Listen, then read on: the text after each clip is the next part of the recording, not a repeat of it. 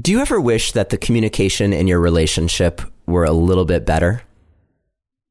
Well, there are lots of ways to improve your communication skills. However, not all of those ways are actually going to help you in your relationship. That's because many of the conventional ways that we're taught to improve our communication could actually create more disconnect with our partner when what we're trying to do is build connection and build intimacy, even when we're talking about challenging things. So I put together a free guide for you. It's called my top three relationship communication secrets. And these are three things that are easy to put into practice, but will have an enormous impact on your ability to stay connected with your partner while you talk about anything, the sweet things or the challenging things. To get the guide, all you have to do is visit neilsattin.com slash relate, and that's R-E-L-A-T-E, or you can text the word relate to the number 33444 and follow the instructions, and I will send you a link where you can download the free guide. It's three simple things that will have an enormous impact on the communication in your relationship. All right on with the show. Hello and welcome to another episode of Relationship Alive. This is your host, Neil Sattin. How do you keep your life from getting boring?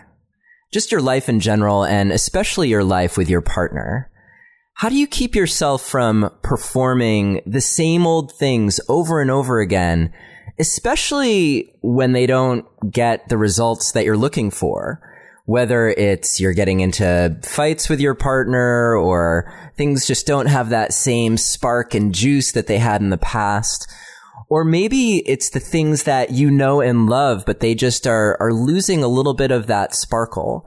Um, how do you how do you reclaim that energy that comes from being fully alive with your partner the way that you were probably when you met.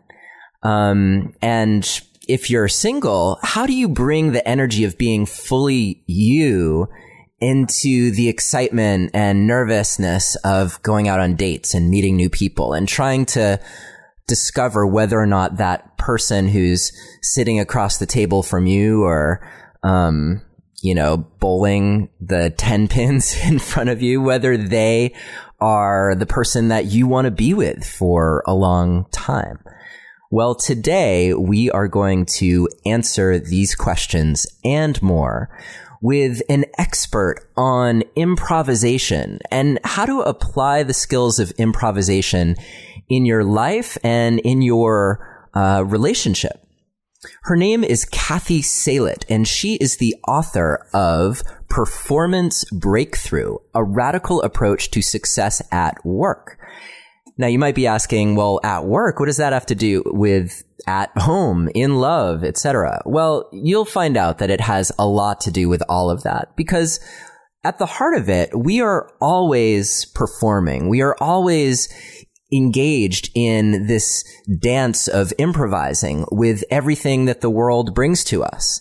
And the question is, what kind of performance are you giving? Is it the same old, same old? Are you phoning it in? Or are you finding ways to be really engaged in your own life and engaged with curiosity about what's happening with your partner so that you can really build with each other.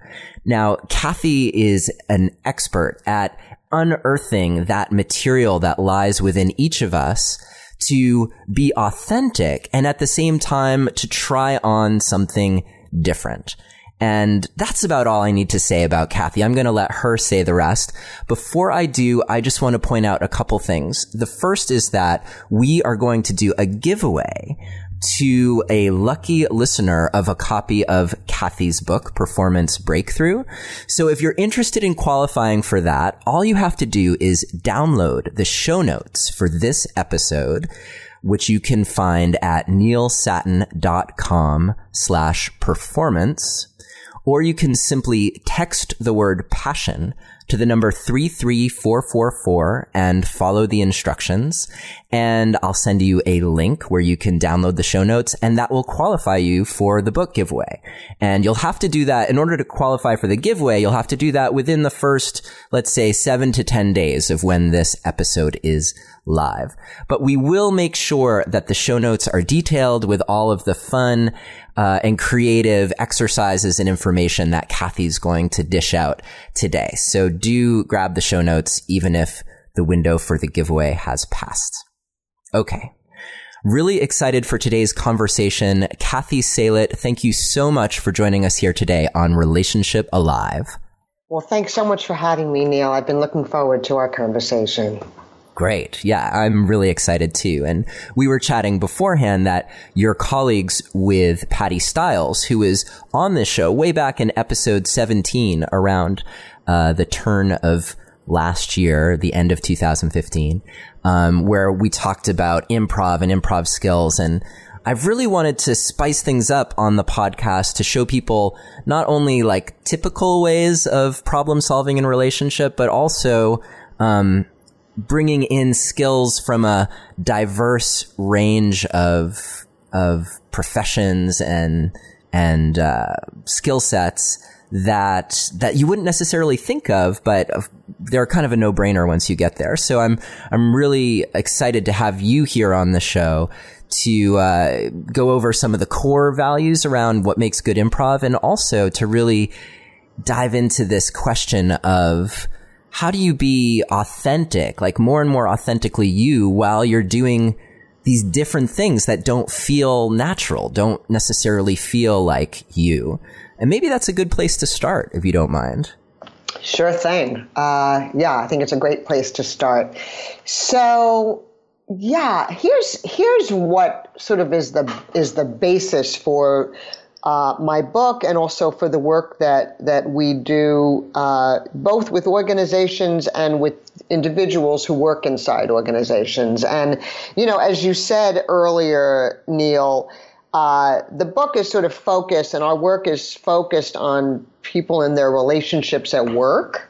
Um, but uh, those are relationships too, and there's a lot that you can learn and work on in those kinds of environments that has um, relevancy uh, in your everyday life and in your relationships with people at home and in your personal life. So, and it's funny actually because I came to using performance and using improvisation not from the vantage point of the workplace, but having to do with personal development. So um, that's sort of my origins, if you will. So here's the basic idea. The, the idea is that we are all natural born performers. We, we, we perform, we play, we imagine, we create, we experiment as children, it's you know it's what we do that enables us to learn and to grow and to develop. But we're not conscious of it. It's not something that we you know think about because you know we don't even know what anything is when we're children,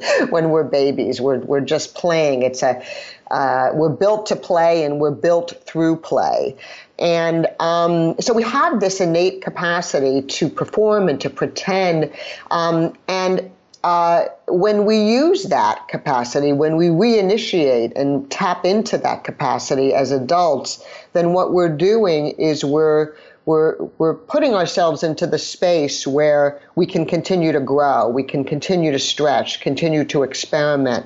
And I think that's really really important for building and for being part of healthy and dynamic relationships.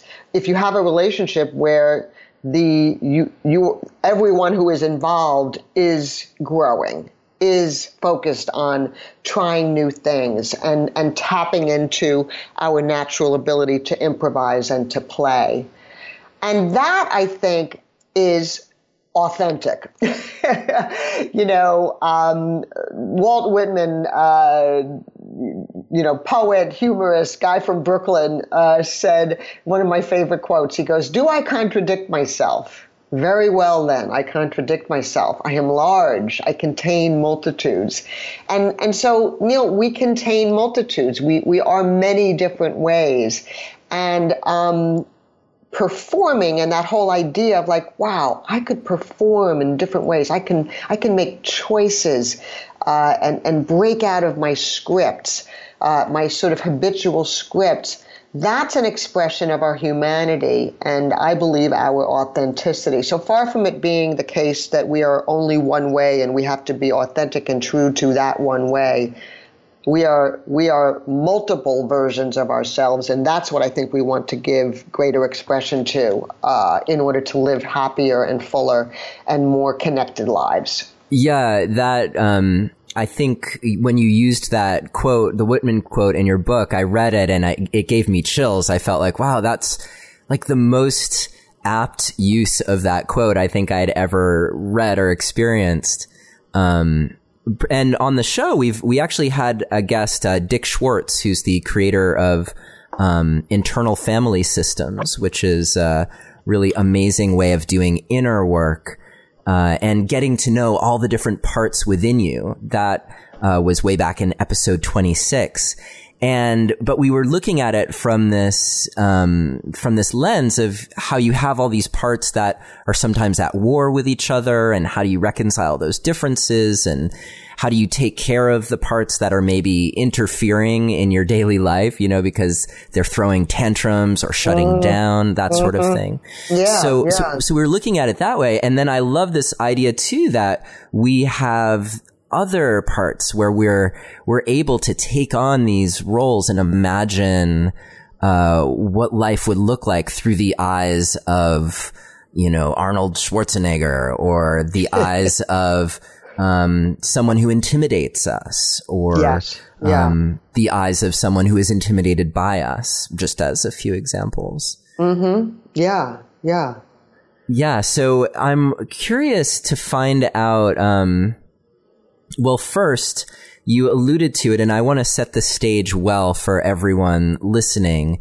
Um, you alluded to this, like how we develop as through the act of performing. And in your book, Performance Breakthrough, you talk about this science of developing and the becoming principle that that you work with in uh, Performance of a Lifetime, your organization. Um, so, how is that different? This becoming principle and versus like this other way of acting, which is like, I don't know, I guess like somehow you should know everything already.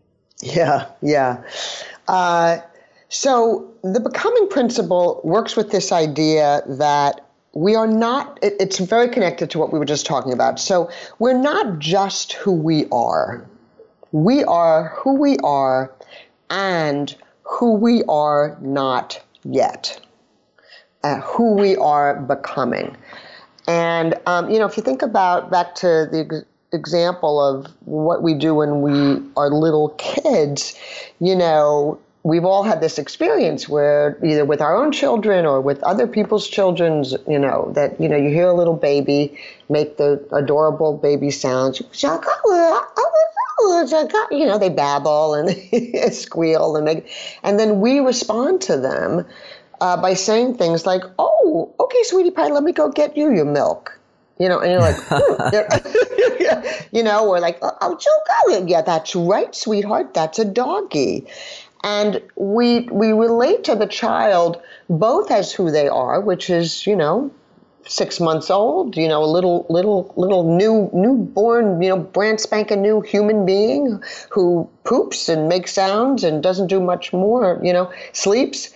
And we relate to them as who they are not yet. We know that they will become speakers. And so we talk to them, we talk to them and we relate to them as if they with that recognition that you know they're both who they are and who they are not yet. And actually that kind of relationship that kind of interaction uh, done you know million times over is what brings the child into the language speaking community. It literally is you know what enables them to learn to speak. And so you know if you think about growing and if you think about Um, you know, what does it take to do things that you don't know how to do, whether that's in relationships or whether that's in other aspects of life? Is you have to both be who you are, where you are, you know, and you've you, you got to perform in ways that are that don't feel natural, that don't feel like you, because they're not who you are yet. Uh, and so, you know, when you were talking before, Neil, about these different parts of ourselves, I think it's both things that are, if you will, within us. And I think that by performing, we both discover and create parts of ourselves that haven't, that aren't in existence yet. Mm. you know, and that, and that through interactions with others, by performing, by improvising, then we actually create more of who we are if that makes sense. Yeah, yeah, it's this um I'm imagining just trying things on, like giving yourself the freedom to to I, I mean anytime that I've ever like imagined myself doing something that I never did before, like say hosting a podcast or right. or uh, learning to ride a unicycle, there's this act of imagining yourself in this place where like there's no there's there's no evidence around you necessarily to support that um, and honestly for people too and this this goes for me like being in relationships most of us until we end up with the person and this is if we're someone who strives for like a long-term monogamous relationship before we end up in that long-term partnership we're in a series of uh, quote unquote failed relationships that weren't able, where we weren't able to do it for whatever reason. So if we're going to somehow do it, then we have to get outside of ourselves and in order to try on new ways of being. Yes, yeah. And speaking of, you know, dating, I, I, happily am not dating right now.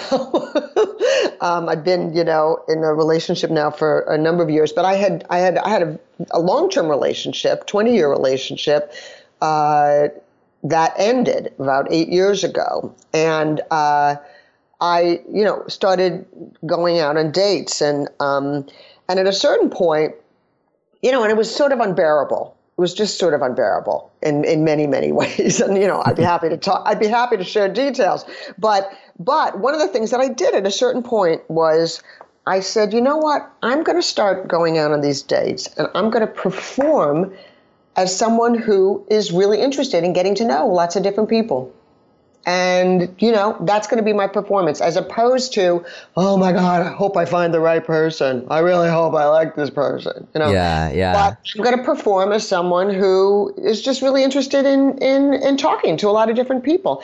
And for me, it just, it, it made something that I found sort of tedious and, and, you know, bordering on, you know, um, uh, unpleasant to humiliating. Mm.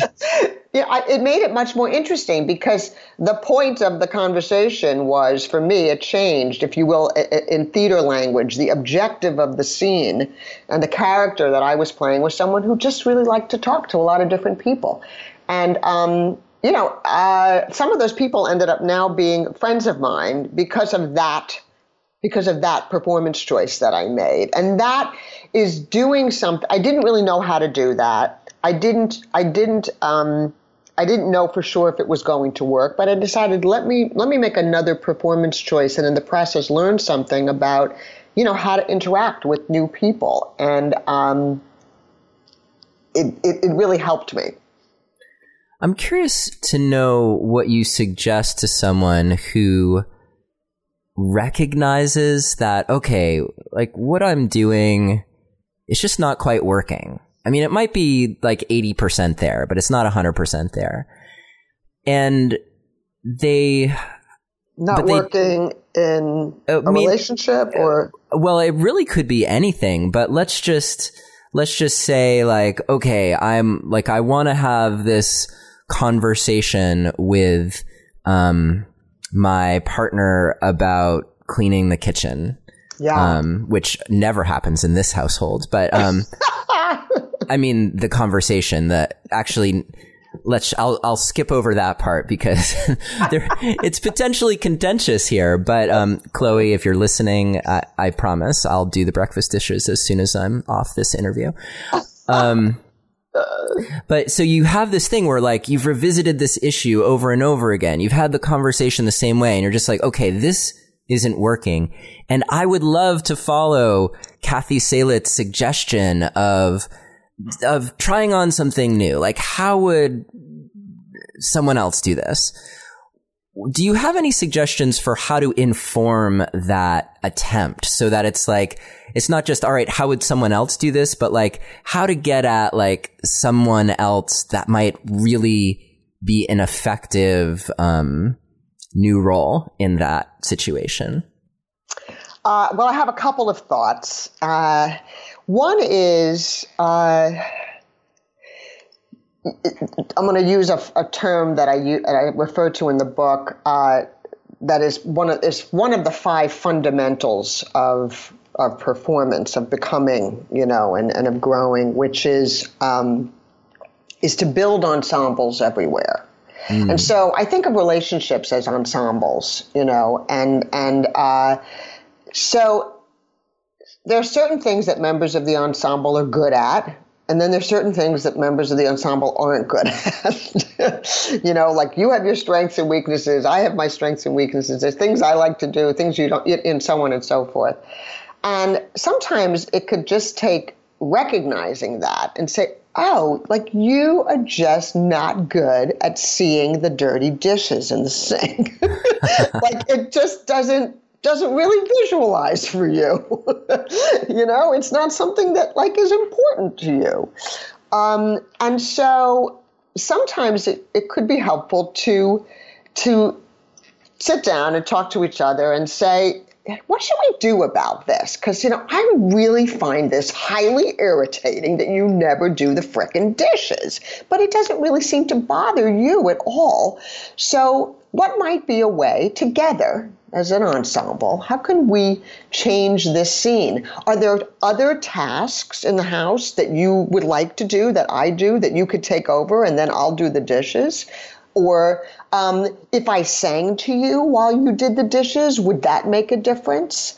Uh, you, you know, and so on. But in a way, to be playful with something that, you know, understandably for many of us just causes like a lot of irritation and angst to, to make a decision you know let's play with this and and do a different performance and see how that goes yeah i'm I'm thinking about the meta picture here, which is remembering that each thing that happens in your life can be like a scene.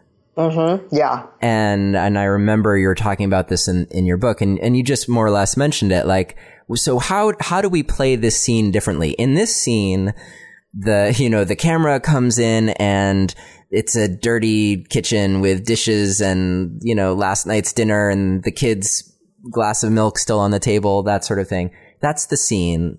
And the stage is set. And now how do we play it differently? How can we experiment with that?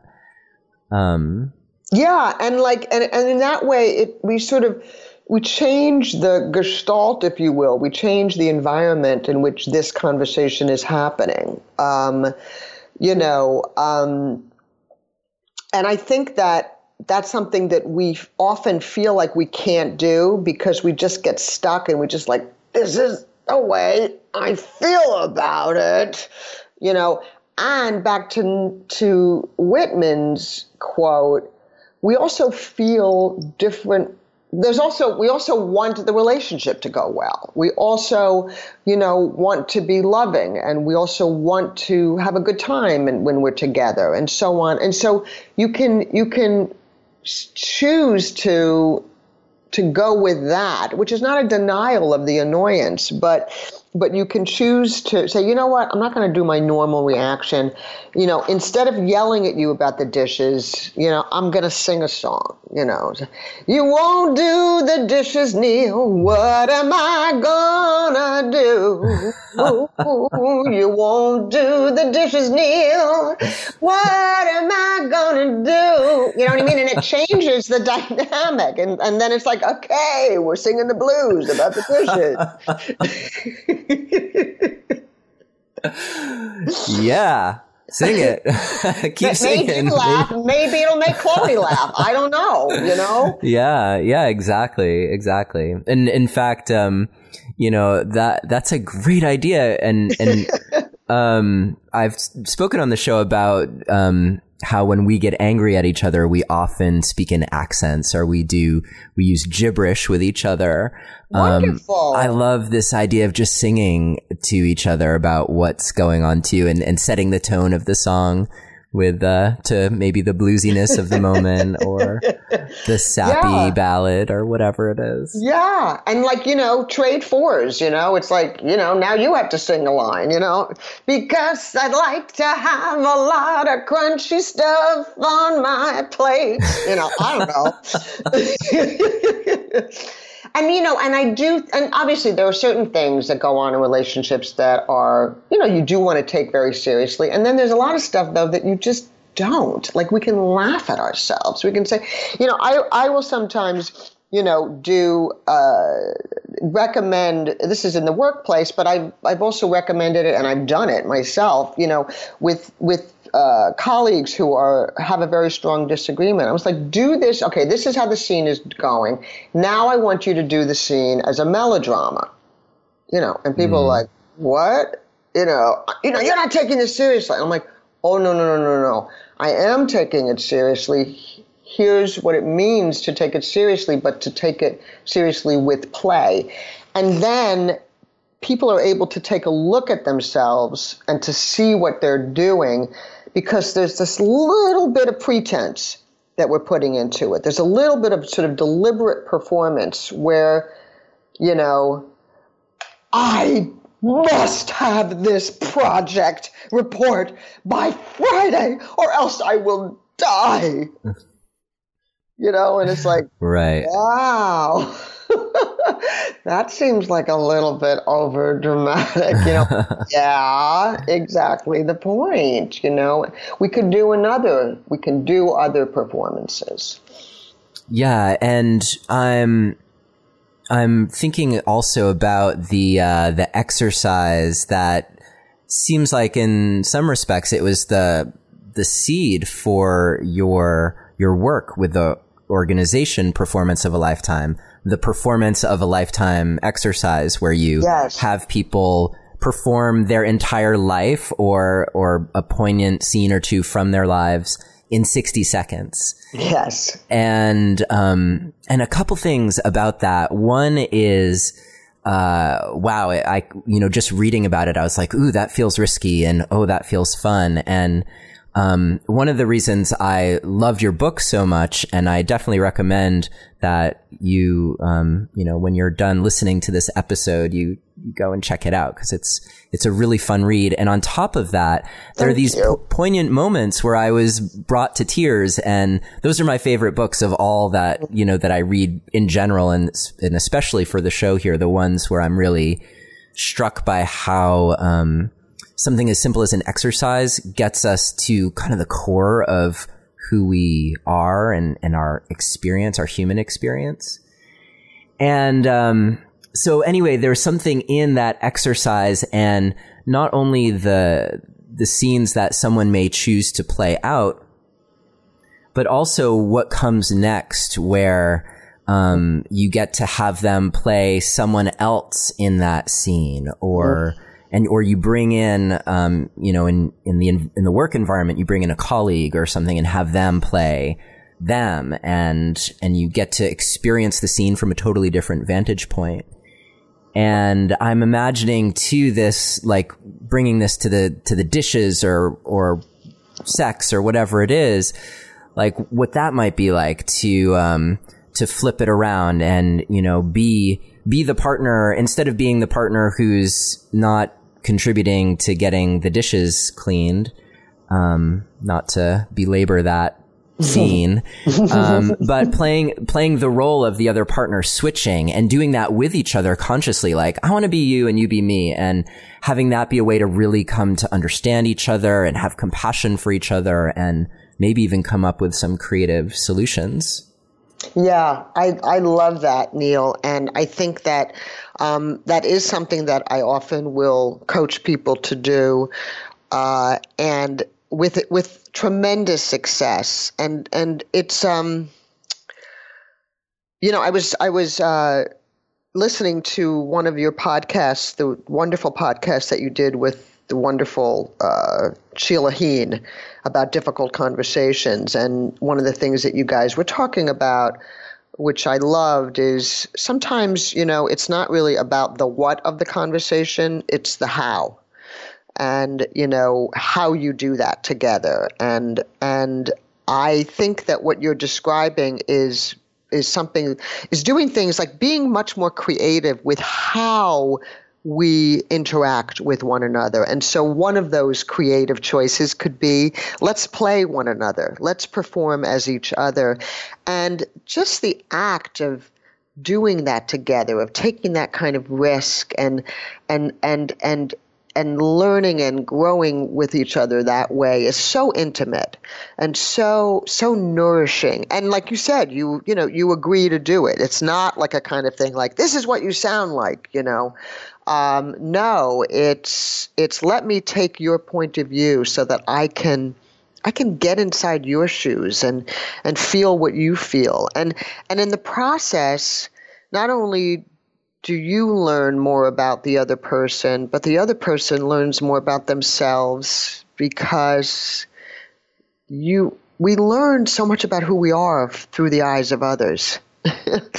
you know yeah because- yeah and i'm i'm also just i love this because it's bringing so many things together.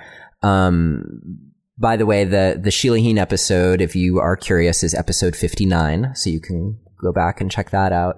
Um and and i'm seeing too that not only do you have the opportunity to um experience yourself through the way that your partner portrays you but if they don't get it quite right then it's a great opportunity to be like, oh, like this is where you got me and this is where you're not quite getting me. And to again, and that comes almost straight out of Harville Hendrix and Helen LaKelly Hunt's Imago dialogue, where you're really trying to mirror each other and, and make sure that you're you're getting it. Yeah, and and if I would add to that, uh, don't skip the step of saying, "I think you didn't get me, but could you say more about that? Because to be curious and to sort of to to sort of like be bring out the other person to be able to share more. So because you might get to a place where your first reaction is you don't get me but there might be more than what meets the eye. And maybe they do get you in ways that you don't know yet. Like mm. like and again i'm not saying that they always do you, you know you, but but that's also a possibility. I know for myself that um, you know sometimes people will say things to me or will perform me if we're playing that sort of you know improvisational exercise and i'll think to myself i don't that's not what i was saying. That's not where i'm coming from.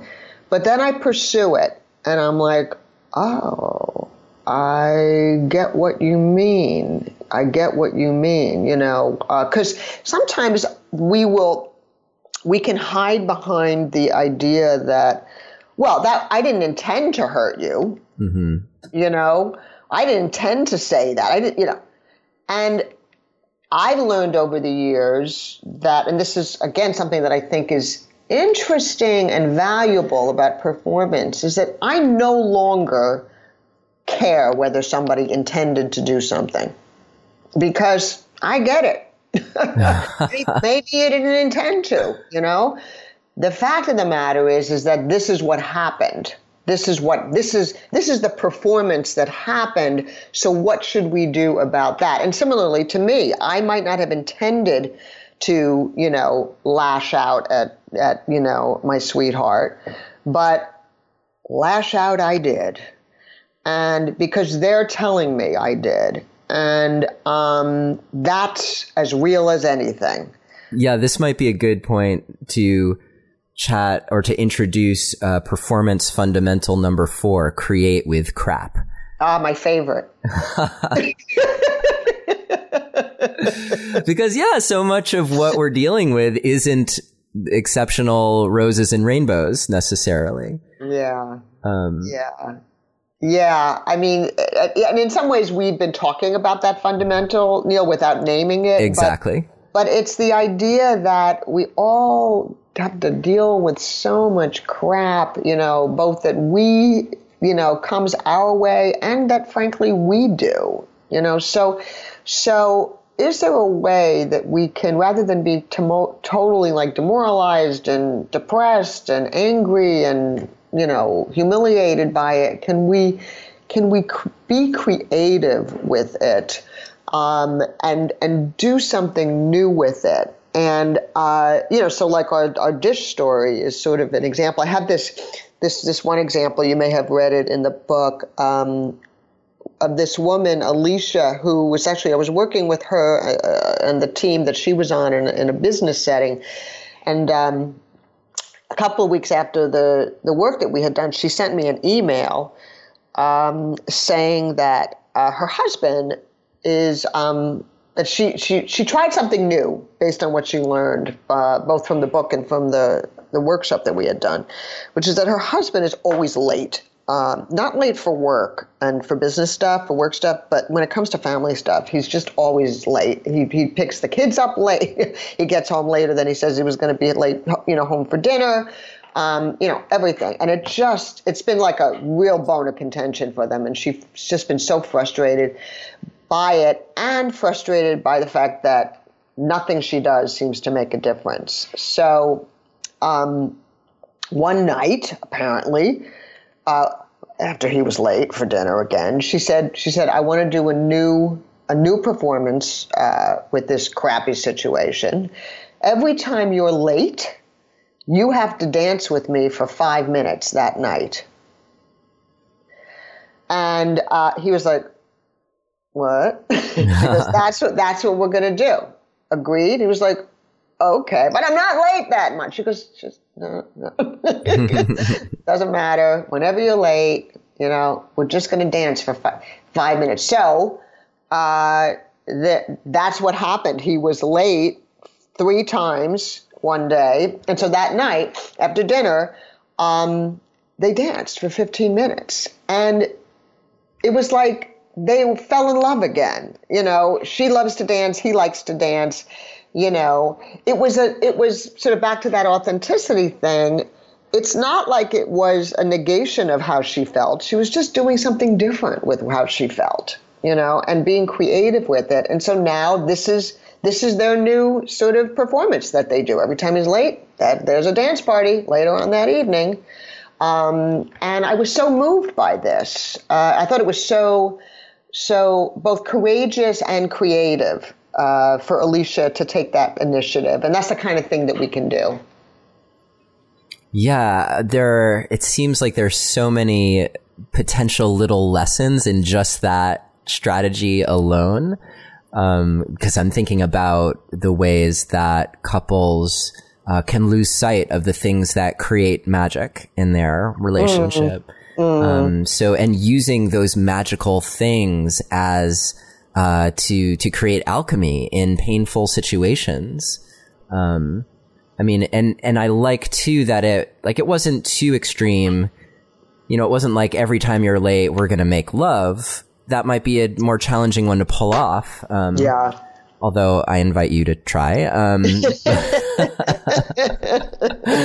to me. um, but but yeah, so so finding the the things that create magic in your relationship to to help turn painful moments around. Um, trying out a totally new strategy. It also was this great way of creating an acknowledgement of what was happening without it being um, blaming blaming and, and, exactly yeah, yeah without yeah. there being judgment and and I'm thinking of the the exercise that you talk about in the book around um, making mistakes and and mm. how you know in in relating you know this happens especially in dating but but I think it also shuts down a lot of partnerships where people suddenly get cautious um, because you're so vulnerable with your partner. It's so easy to trigger them or get triggered. And so people stop doing things out of fear of making mistakes. Yeah. Um, yeah. Maybe you could talk about that for a minute to, because I'd love for everyone listening to feel like they could promote a culture in their relationship that encouraged mistake making and and the growth that can come when it's welcomed. Yeah, yeah. Um, the I think that the um, the thing is that we do make mistakes, right? So we don't even have to be encouraged to make mistakes. we, yeah, we're human and we make so many of them. The the thing that the opportunity that's there is to obviously like, well, what what can we do with them? How can, as you were saying, how can we grow from them? And how can not just I grow, but how can we in our relationship grow from these mistakes? And and so, um, you know, I'm thinking of again, both in my own personal life and in coaching. Sometimes it can be really helpful. You know, you have a really bad conversation or something goes down that, you know, between two people or family or, you know, friends, you know, and just was just awful. Oh God. You know, it's really powerful for for you know one of the people or or both if you are sort of both working on this, you can turn to each other and say, "Wow, that went really badly. That was a really that that was a mistake. We, we I didn't do that well." You know, and and, you know, the exercise, by the way, um, I'm so glad you brought it up in the workplace, and I think we should do this in, in personal lives as well, is, you know, you make a mistake and then you, you, you take a bow, you know, and you almost like do it, you know, like, like, I made a mistake, and you throw your hands up and you do what we call a circus bow, and then you get applause.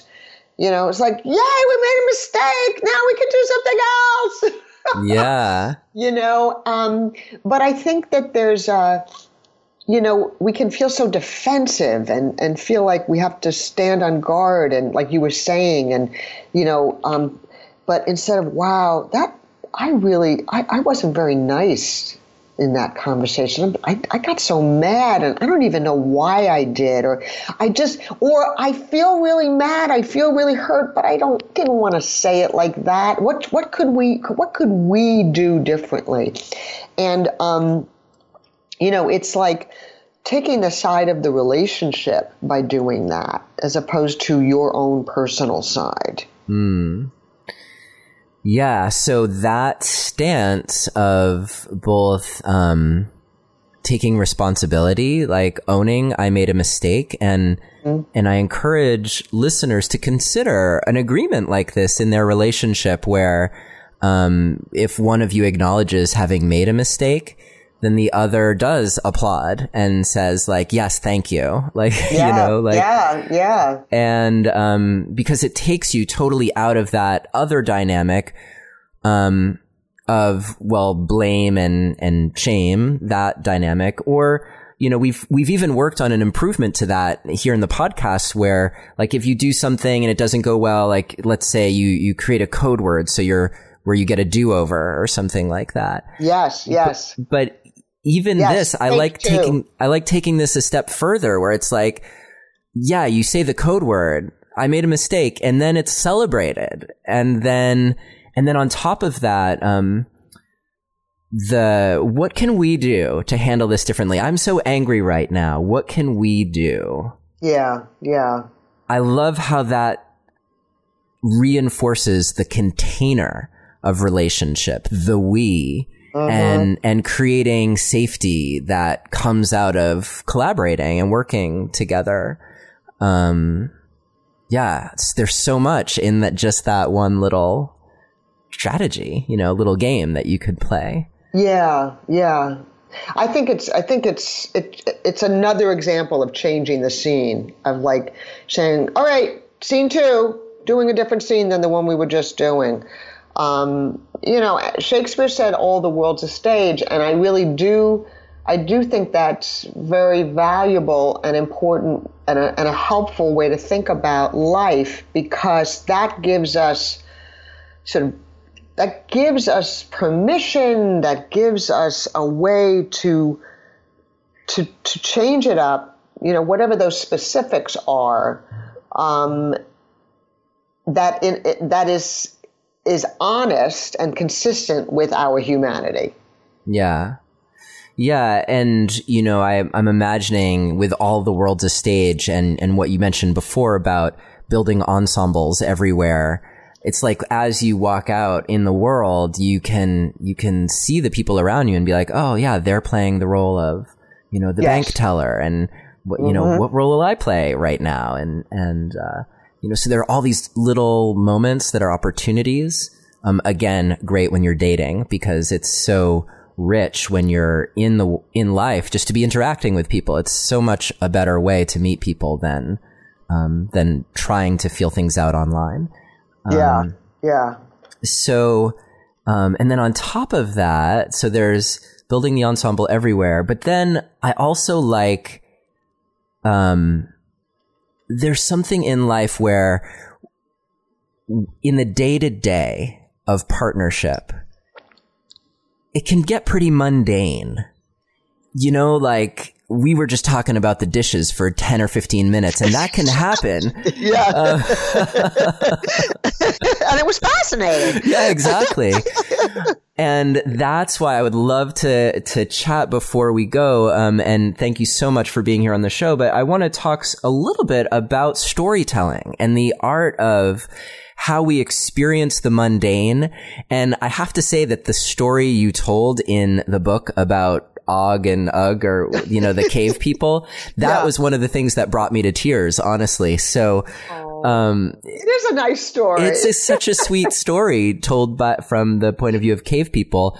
Um, and, uh, you know, if we had time, I'd read it because I think the, that listeners in their car would love it. But, um, the but the bigger point, and just to to give you a a meta like this is what that was about. It was this idea of this like caveman. He goes out on the hunt. He comes back and he could just kind of report what happened, you know, back to his wife. But instead, um, he tells the story of what happened and it moves readers. He performs, he performs the story. Exactly. Yeah. yeah. yeah. He performs it and it moves people, you know, millennia later, like me, to tears. Um, so yeah, how can we bring that performing the stories in our life, um, whether it's like what you did today or what you're hoping for the coming weekend, or you, how do you bring that art of storytelling? Um, and I love how you, just like we're all performers, we're all in this position to, to be a captivating storyteller, to not bore yeah. people to tears with the details of our lives. Yeah. Well, you know, here's a it's a slightly indirect answer to your question, but I did want to share it with your listeners. So I hope hopefully I can put these two things together. Please. Um, the there's a there's a a rule a, a fundamental rule in improvisation uh, that makes you know when what improvisation is when you know people are making it up on the spot and they're not working with a script and you know it's if you see stuff like you know whose line is it anyway? Or if you've ever been to an improv club you know it's like magical. It's like wow you know it's so interesting. And the, it seems like they must have planned it before, whatever that scene is that they're performing, whatever that, you know, those different characters that they've taken on, the story that they're weaving. But in fact, they're making it up on the spot. They really are. And what enables them to do that is they're they're like sort of superhero listeners. And they listen, and the way that improvisers listen is that you say yes and to everything that you hear. You say yes to what to the offers, what we call offers that are coming from your scene partner, and um, I think that that kind of listening is incredible, not just for the stage and you know for formal improv, but for the improvisation of everyday life.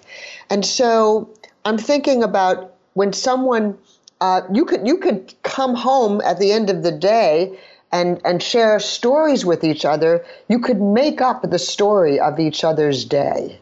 Mm. You hmm. know, you could you could you could say you could play yes and, um, and uh, you know so. uh, some of that will end up going into a fantastical direction. But but but but that's part of the joy of it. You can create and make up stories together. And Yes and is a wonderful tool for that. We literally like play the game when we're teaching people it. Um, you know, you, you come up with a, a, a, a title of a story, and then uh, each sentence begins with the words yes and. and. And what that means is that you are saying yes to something that somebody said, and you're connecting to it, and then you're adding what comes next. And that can be a wonderful way to both spend time uh, but also to share the stories uh, of our lives. Yes. And for those of you who need like scientific validation behind what Cathy's talking about, this is what John Gottman talks about when he talks about the bids that we're always making in relationship. Mm-hmm. And are we responding to those bids positively, which would be a yes and, or or not responding or negative responding negatively. So um, so I love bringing intention to that with yes and and and and having that be a way that you really tune in to what your partner is offering you in yeah. any moment. Yeah. Yeah. Yeah. And and and much of what you know, yes and is the hardest what's the the hardest time to do it in quote, you know, in quote real life. I, I put real life in quotes as opposed to stage, which I think is actually real life. But anyway, um, is when you disagree. Is when you disagree. It's easy to say yes and when you agree. So my direction, my coaching for people is say yes and do yes and when you disagree. Find something in what people are saying, what your partner, what your friend, what your, your family member you know, is saying, and sometimes what that means is saying yes to the person. Like, I'm just, I don't agree with a damn thing you're saying. I don't like it, but I love you. I like you. And so I'm going to figure out a way to say yes to you and that this is important to you and that this, you know, and, and, and what happens is that in addition to you it changing the, helping you change the, the nature of the conversation, the the culture of the conversation, uh, you end up going places that you wouldn't you wouldn't go. And uh, there's a Keith Johnstone who is sort of considered one of the uh, the still living, you know, fathers of you know gurus of improvisation. Says, you know, you are rewarded by saying no. You know, it just you can't go anywhere. But when you say yes, you are rewarded by the adventure that you will go on uh, and the places that you will get to that you would never have gotten to if you didn't say yes. Yeah, yeah, and I I think because I remember reading that in your book, you're rewarded by adventure, and I I want that for everyone listening to this show to feel like their relationship is an adventure, and, and I think what you said is when, and no, when you say no, you're rewarded with safety. Yes, yes, exactly. Right. Thank you for remembering the quote better than me. You're, you're welcome. But, and I wanted to, but I wanted to say it because I actually had a, like an adjustment to it because oh. I feel like we are truly safe when we are facing into what life is offering us, when we're saying yes to our, to the bids, to the offers that are happening around us. So I think when you say no, you actually get a lot more certainty. Um, yes. So, so yes. and that which can masquerade as safety.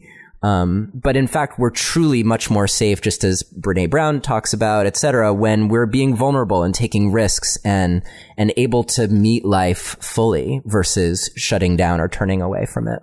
Yes. Yes, definitely. Well, love that. Yeah, Cathy, I really appreciate your taking the time to be with us today. I feel like in the in the nature of good improvisation, we could probably talk for a long time and uh, yes. uh, I wish we could. Yeah, me too. This has been so fun and so packed, I think, with valuable stuff for for me and everyone listening. Um, I hope that if you have been inspired by any of these exercises and you put them into practice, let us know how it goes. You can reach me, Neilius, N-E-I-L-I-U-S at neilsattin.com. Cathy Salit, and that's spelled S-A-L-I-T. She's, um, she's out there on social media, so you can follow her and friend her and, um, please be in touch her book, Performance Breakthrough, is available on Amazon and all those other sites and some brick and mortar stores. And um, and her organization, Performance of a Lifetime, you can check out their website and find out more about what they're doing in the in the work world. And um, Cathy, is there anything else you'd like to say about how people can find out more about you and your work? Oh yeah, just one more thing is that if people, I do put out a infrequent but really I, I've heard very helpful and valuable newsletter, um, and so if you would like to get that, you can go on to uh, you can go to cathysalit.com. Uh, and uh, you'll be able to weave your way into being able to sign up for my newsletter, and then I will send that to you. So, yeah. Great. Yeah. And we will have links to all of that in the show notes. As a reminder, um, all you have to do is go to neilsattin.com slash performance. And that's where you'll have the, the detailed show guide for this episode. Or you can text the word passion to the number 33444 and follow the instructions, which will get you a link to a page where you can download the show notes to this episode and all the other Relationship Alive episodes. Cathy Salit, thank you so much for being here with us today on Relationship Alive. Neil, thank you so much. I had such a lovely time. Thank you for listening to another episode of Relationship Alive. If you like what you've heard and want to make it easier for other people to find out about us, please take a moment to subscribe to our podcast and to rate and review us on iTunes. If you have questions or comments or want to continue the conversation, you can always join our Relationship Alive community Facebook group. And for more information about today's episode, visit us online at neilsattin.com slash podcast. Or you can always text the word passion, P-A-S-S-I-O-N, to the number 33444 for more information. Finally, do you have a burning question that you're hoping we can have answered here on Relationship Alive, either for a future or past guest? Let me know and I'll see what I can do. Take care and see you next time.